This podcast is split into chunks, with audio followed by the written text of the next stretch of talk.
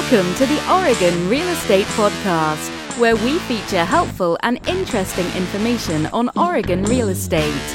Now, here's your host, Realtor Roy Whiting. Hello, and welcome to the Oregon Real Estate Podcast. My name is Roy Whiting, and I'm a licensed Oregon real estate broker with Certified Realty. Today's program is called Why Does My Realtor Do That?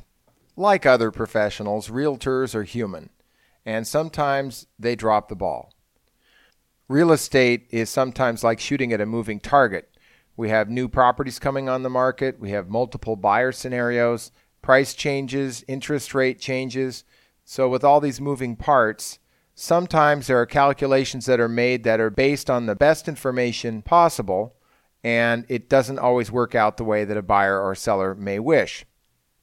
Now, this is in contrast to actual realtor behavior that is out of line. And as we'll see today, agents will sometimes do things that we don't immediately understand, but it may make sense once the fuller picture is understood. Perhaps the most routine complaint about realtors is them not returning calls or emails. And it is kind of ironic because realtors are in the communication business. Communication is a huge part of working with buyers and with sellers, not to mention lenders and title companies. So, this is one where normally the buyer or seller is on very firm ground if an agent is not staying in touch. A lot of times, agents will think to themselves, especially the newer agents, well, I don't really have anything new to report. I'll wait until I have something to get back to my client with. And that is almost beside the point. A lot of times, buyers and sellers want to be kept in the loop. And if there's nothing to report, at least then they know that's the case instead of assuming or having to guess that maybe there isn't anything that's just come onto the horizon regarding their situation. Like many professionals, realtors can get very busy, but with the advent of the smartphone, email, text, there's not a lot of excuse for at least at the end of the day catching up with clients. So on this one, unless an agent is seriously ill or is on vacation and perhaps the designated person who is covering for them is out or some other unexplained reason, generally speaking, it's thankfully a minority of realtors, but an important part here is to make sure that you're clear with your agent of what your expectations are. So if you appreciate or expect to be contacted, say once or twice or three times a week, if you let them know early on and remind them if that's not being followed, that might be the best way to make sure that you're keeping those lines of communication open. One other realtor behavior that seems to be quite prevalent is the concern or complaint from buyers who are upset that the realtor insists that they be pre qualified before showing homes to them. This is not a particularly difficult one to understand. First of all, sellers will generally want to only have qualified buyers coming through their home, disrupting their routine.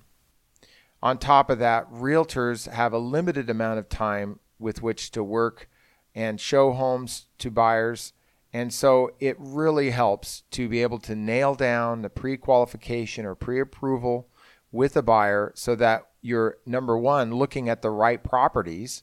And number two, if there are specific financing options or needs pertaining to the pre qualification, that be taken into consideration. One other item that is a common complaint about realtors is when a seller says that they're concerned because their realtor says their home is overpriced.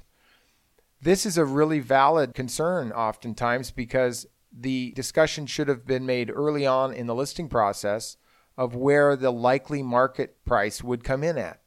In other words, if a realtor is suggesting that you price your property for sale at a certain price or certain price range, if the property doesn't move after a considerable amount of time, a discussion should have at least been broached that if the market doesn't respond, these are some of the options that a home seller has. Perhaps the most helpful tool that a seller has is the market analysis that they've been given, especially the comparable properties that they're shown when they're listing the property. And going back to the basics to see if the market has changed, to see if there are any new properties on the market, perhaps a few have sold since your property was listed. Looking at those factors can sometimes help to adjust and to get a better take on where the market is. But it's understandable if a home seller has been told that a certain price is going to be reachable and it ends up not being practical. And so the discussion early on is a good one to have with a realtor in case the market either takes a change or there are some unforeseen events, or perhaps you agree with your realtor to test the market a little high and then have some contingency plans if things don't turn out the way that you had hoped. One other topic that thankfully doesn't come up very often is when a buyer or seller feels cheated by their realtor. This is sometimes called self dealing, and when it happens, an appropriate route to go would be to contact the Oregon Real Estate Agency if the issue cannot be resolved between yourself and your realtor and the company that they work with.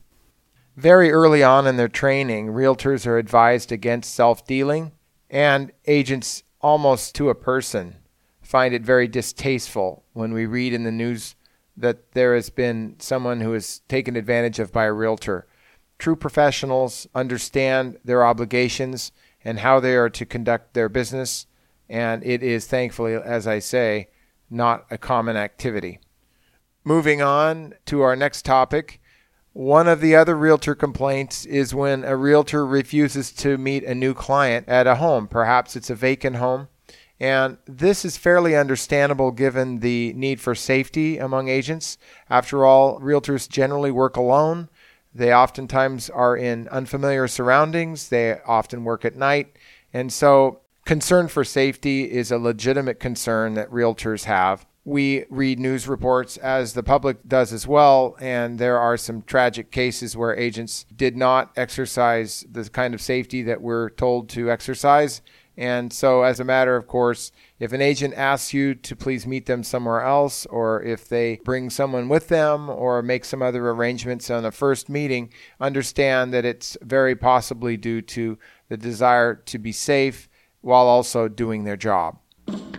That about wraps up this edition of the Oregon Real Estate Podcast. Why does my realtor do that? Feel free to visit our website, OregonRealEstatePodcast.com, for more information on this topic. If you have any questions, please feel free to give me a call.